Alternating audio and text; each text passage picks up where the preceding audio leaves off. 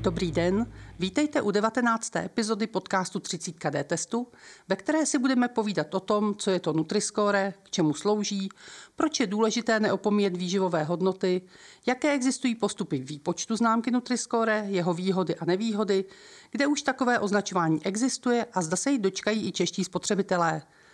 Povídat si budeme s naším redaktorem a specialistou na potraviny Honzou Mariškou. Já jsem Eda Hekšová, ředitelka D-testu a budu se ptát za vás. Ahoj Honzo. Ahoj Edo, zdravím tebe, zdravím všechny posluchače. Honzo, my si dneska budeme povídat o nutričním značení potravin, o takzvaném Nutriscore. Ale na úvod by bylo dobré říci, co to vůbec ty nutriční hodnoty jsou, co si pod tím máme představit a co to všechno zahrnuje. Tak nutriční hodnota potraviny to je poměrně široký pojem. Většina zákazníků si jako nutriční hodnotu představí tabulku na zadní straně obalu, kde najdeme informace o tom, kolik potravina obsahuje energie, tuku, cukru, soli a tak dále. To je součást nutričních informací, ale ta nutriční hodnota je kromě té samotné energetické hodnoty tvořená i něco, čemu já bych říkal potravinová kvalita. To znamená, eh, jaký je například obsah ovoce v tom výrobku, jaký je obsah vlákniny nebo dalších zajímavých výživových látek.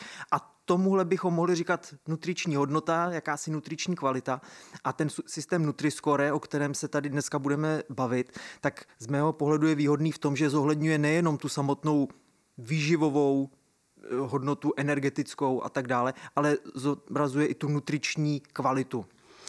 To slovo Nutriscore už tady zaznělo několikrát.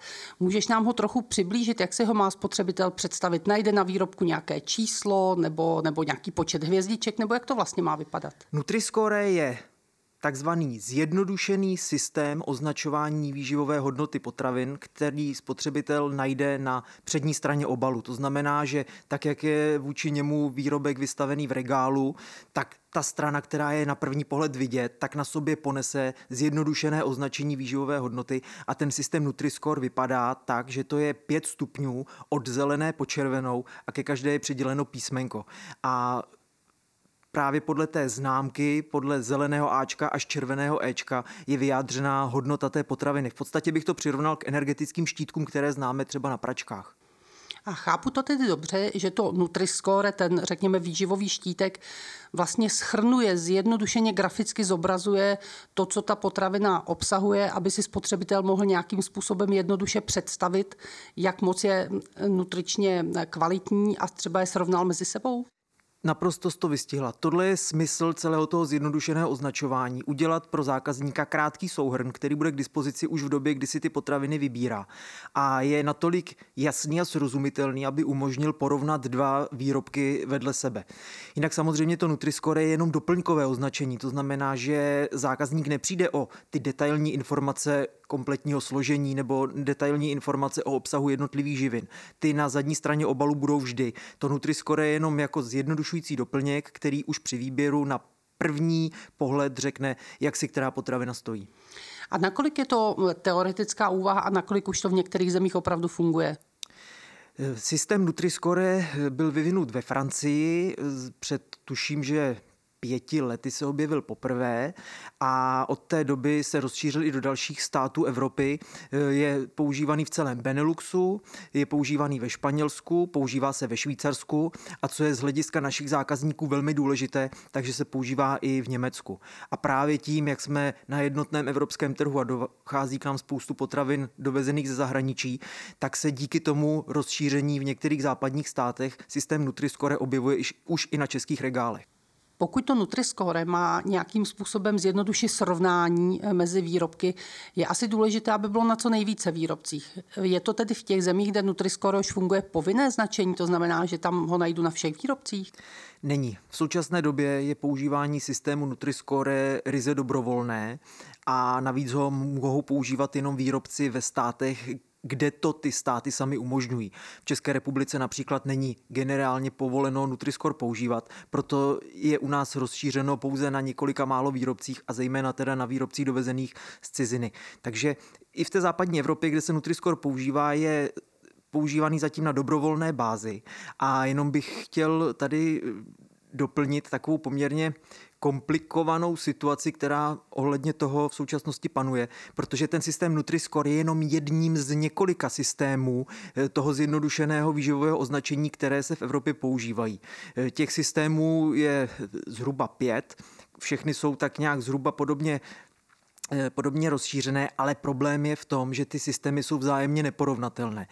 Takže z toho důvodu teď Evropská komise pracuje na legislativě, která by měla vyjadřování výživové hodnoty na přední straně obalu sjednotit v rámci Evropy a učinit jej povinným, aby se spotřebitelé k těm informacím dostali. Protože dnes je to poměrně složité. E, může se stát, že budeme mít pět výrobků v regále. Každý ten výrobek na sobě bude mít zobrazenou informaci o e, zjednodušené výživové hodnotě, ale ta informace bude pokaždé vyjádřena jiným způsobem, což je situace, která je pro zákazníky naprosto nepřehledná a z mého pohledu nepřijatelná tak já věřím, že k tomu zjednodušení, hlavně sjednocení v rámci Evropy dojde.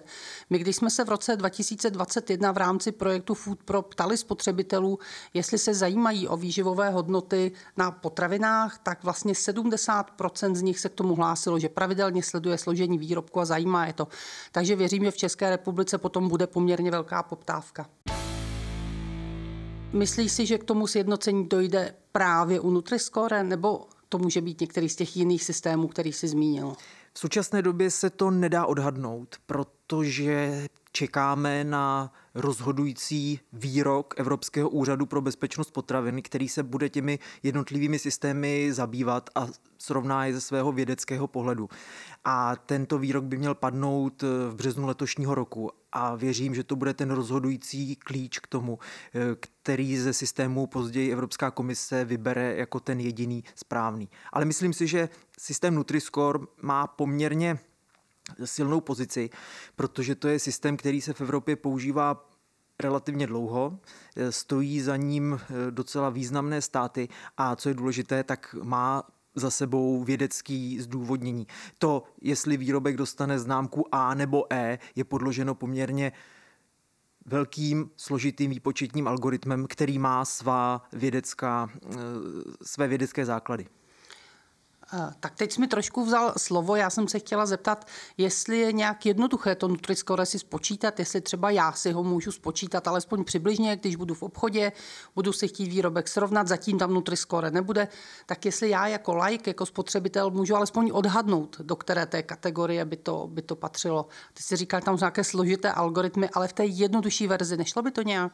Tak bohužel aby si ty sama dokázala v obchodě odhadnout, do jakého písmenka ten výrobek bude spadat, tak eh, to bohužel nedokážeš, protože pro výpočet Nutri-Score se používá takový eh, poměrně opravdu složitý algoritmus, kdy se na obalu potraviny sleduje několik základních parametrů.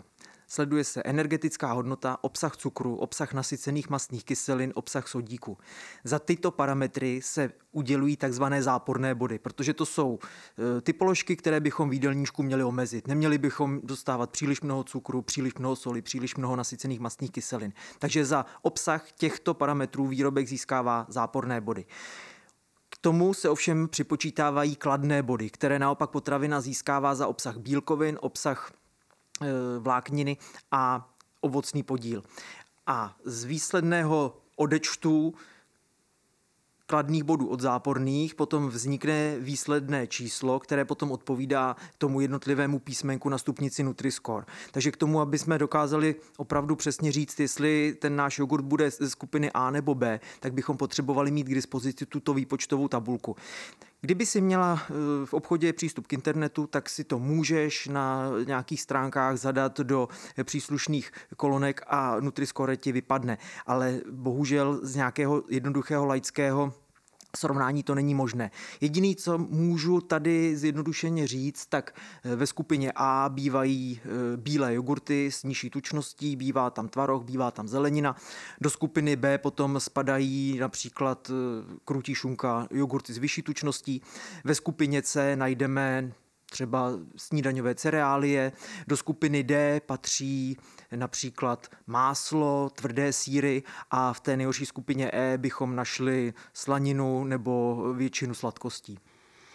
Ale mohou být přece i snídaňové cereálie jednou v C, jednou v D, podle toho, kolik tam výrobce dá třeba cukru. Samozřejmě, samozřejmě. E, záleží na tom, jaký je v cereálích obsah vlákniny, jak moc jsou přislazené a podle toho se mohou pohybovat na té Nutri-Score škále dokonce teoreticky by mohly být i Ačko. Kdyby se jednalo o opravdu nedoslazované, nijak neupravené cereálie, jenom například pufovaná pšenice nebo něco takového, tak se dostaneme do kategorie A. Kdybychom měli čisté kukuřičné lupínky, může to být velice snadno kategorie B. Když budeme mít mysli s ovocem, dostaneme se pravděpodobně do C. No a když budeme mít mysli s čokoládou nebo s nějakou tukovou polevou, tak je to kategorie D, možná i E. Já jsem tady vůbec neslyšela něco jako vitamíny, minerály, Ečka. Znamená to, že obsah těchto prvků nebo látek se nezobrazuje v tom Nutriscore? Ne, e, obsah vitamínů a obsah přídatných látek Nutriscore nezohledňuje. A dá se také říct, jestli to zohledňuje, řekněme, způsob přípravy. Proč se ptám? Dovedu si představit, řekněme, bramborové hranolky. Ty mají nějakou hodnotu, tak je to zelenina, předpokládám, že to by mohlo být poměrně dobře na žebříčku, ale je asi důležité, jestli je dám do trouby, upečuje na sucho, nebo je prostě upeču v oleji. Jak se tohle zobrazuje? Protože ta hranolka potom jako taková asi nebude patřit mezi nejzdravější potraviny, zatímco ta pečená brambora možná ano. Tak jak to s tím je? To je jedna z takových drobných vad na kráse toho systému, že kdybychom se bavili o bramborových hranolkách, tak eh, ta známka Nutri-Score bude udělena eh, těm hranolkám v syrovém stavu. A my si ji potom můžeme velice snadno tou přípravou buď to znehodnotit, anebo nechat na té původní úrovni. Takže tady to je jedna z věcí, kterou ten Nutri-Score úplně nezohledňuje. Ale když už jsme u tady těch chybiček, tak jich je tam víc. Tak Například, to jsem se chtěla zeptat. Jak řekneš jedna z, tak chci vědět, co jsou ty další. Tak z hlediska zákazníků může být dosti zavádějící to, že systém Nutri-Score je vždycky vypočítáván na stejnou jednotku. Vždycky se jedná o výživovou hodnotu té dané potraviny, kterou poskytuje ve 100 gramech nebo ve 100 ml. A je úplně jedno, jestli v reálu si člověk toho e, výrobku dává skutečně 100 gramů nebo mnohem méně. Příklad, který na to velmi doplácí, tak je například olivový olej. 100 ml olivového oleje nikdo asi jen tak najednou nesní a na druhou stranu 100 ml olivového oleje je velice tučná potravina, která do eh, vyvážené stravy neúplně dobře přispívá, z toho důvodu má eh, čistý olivový olej D. Ačkoliv všichni víme, že to je eh, potravina, která je víceméně prospěšná a a rozhodně bychom se jí neměli vyhýbat. Takže tady to je e, jedna z věcí, e, kde ten Nutriscore trošku pokulhává a proto je potřeba e, k němu přistupovat s jistým odstupem. Například nesnažit se sestavit si svůj denní jídelníček jenom z potravin, které mají Ačko. To by úplně dobře nefungovalo ale je potřeba mít na paměti, že i některé výrobky, které na sobě mají D nebo E, tak nejsou z našeho jídelníčku vyloučené, ale měli bychom k ním přistupovat jako k výrobkům, které mají třeba vyšší energetickou hodnotu, nejsou z výživového hlediska ve velkém množství úplně e, žádoucí a měli bychom je tedy konzumovat omezeně. Můžeme se trochu vrátit tomu, co jsi říkal u olivového oleje. Ty jsi říkal, že určitou nevýhodou Nutriscore je to, že vždycky ty výživové hodnoty uvádí ve 100 gramech výrobku. Nebylo by tedy jednodušší, aby uváděli výrobci ty hodnoty třeba v doporučené porci? Tam by ten olivový olej o tu svoji nevýhodu přišel. Je pravda, že uvádět výživové hodnoty v porci by mohlo být řešení toho problému, nicméně v současné době není nikde stanoveno, jak by taková doporučená porce měla vypadat a vše je v rukou výrobců, jak se sami rozhodnou, jak velká ta porce je. To znamená, že v podstatě určení velikosti porce je trošku možnost manipulace s těmi výsledky zjednodušeného výživového označení. Můžeme si představit situaci, kdy budeme mít dvě čokoládové tyčinky v jednom obalu a výrobce řekne, že jedna porce je půlka té jedné tyčinky Pomůže mu to v tom, že se na obalu objeví zjednodušené výživové označení v zelené barvě, nicméně to úplně neodpovídá realitě.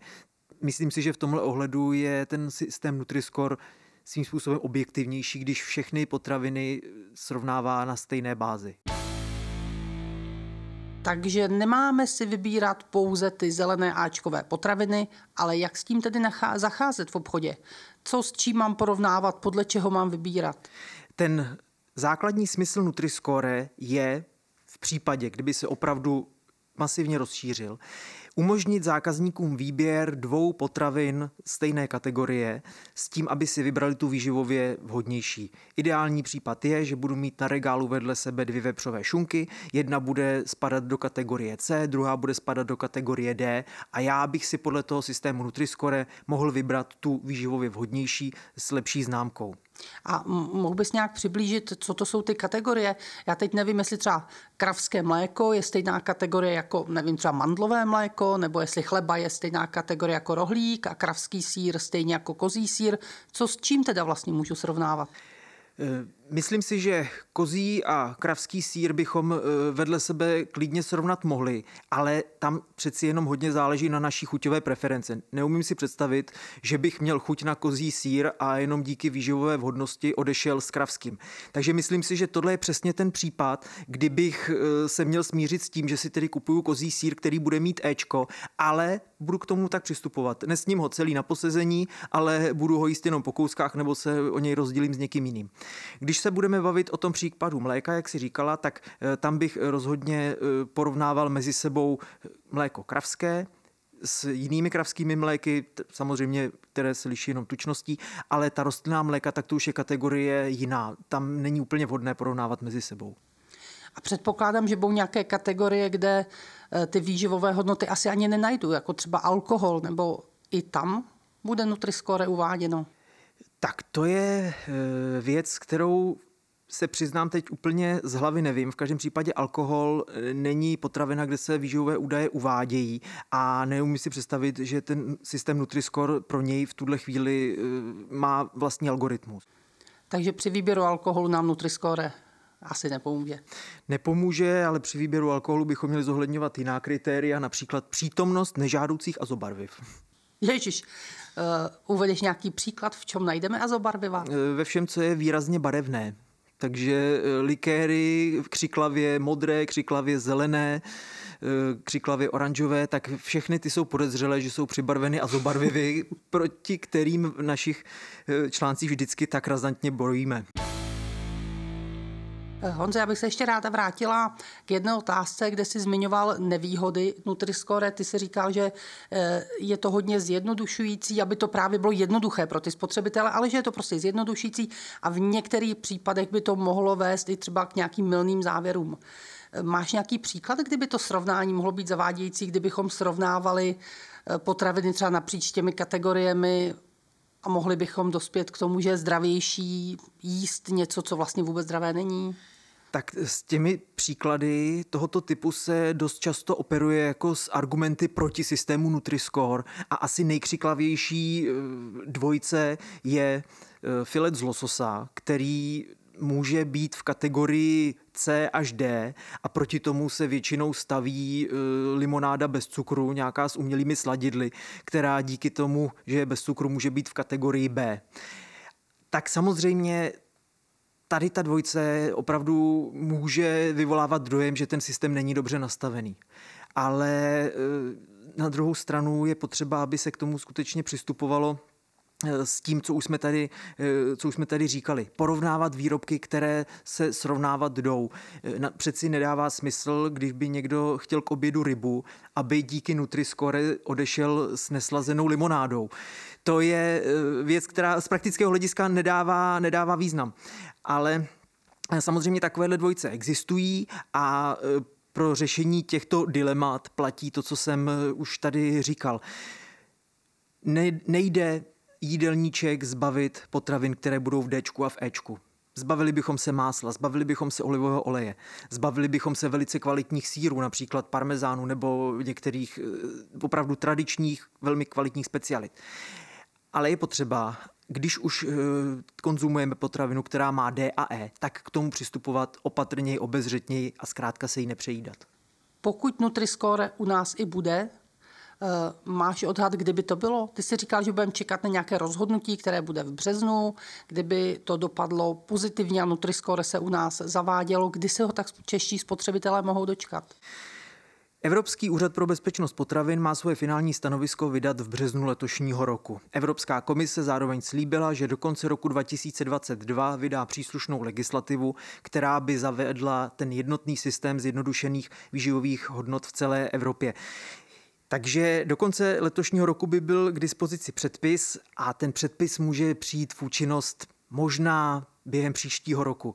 Ale tam těžko odhadnout, jaká bude Eh, jaká bude doba, než ten předpis nabíde účinnosti, protože si musíme uvědomit, že každá takováhle velká označovací akce, která má zasáhnout celý trh, je velice nákladná. Znamená to pro všechny výrobce v celé Evropě změnu obalů, která samozřejmě není zadarmo. Je nutné, aby se nejdřív eh, do spotřebovávali obaly, které jsou už v tuhle chvíli připravené. Takže je dost dobře možné, že to nařízení by vyšlo letos, ale s tím, že jeho účinnost by se mohla projevit třeba až za dva roky.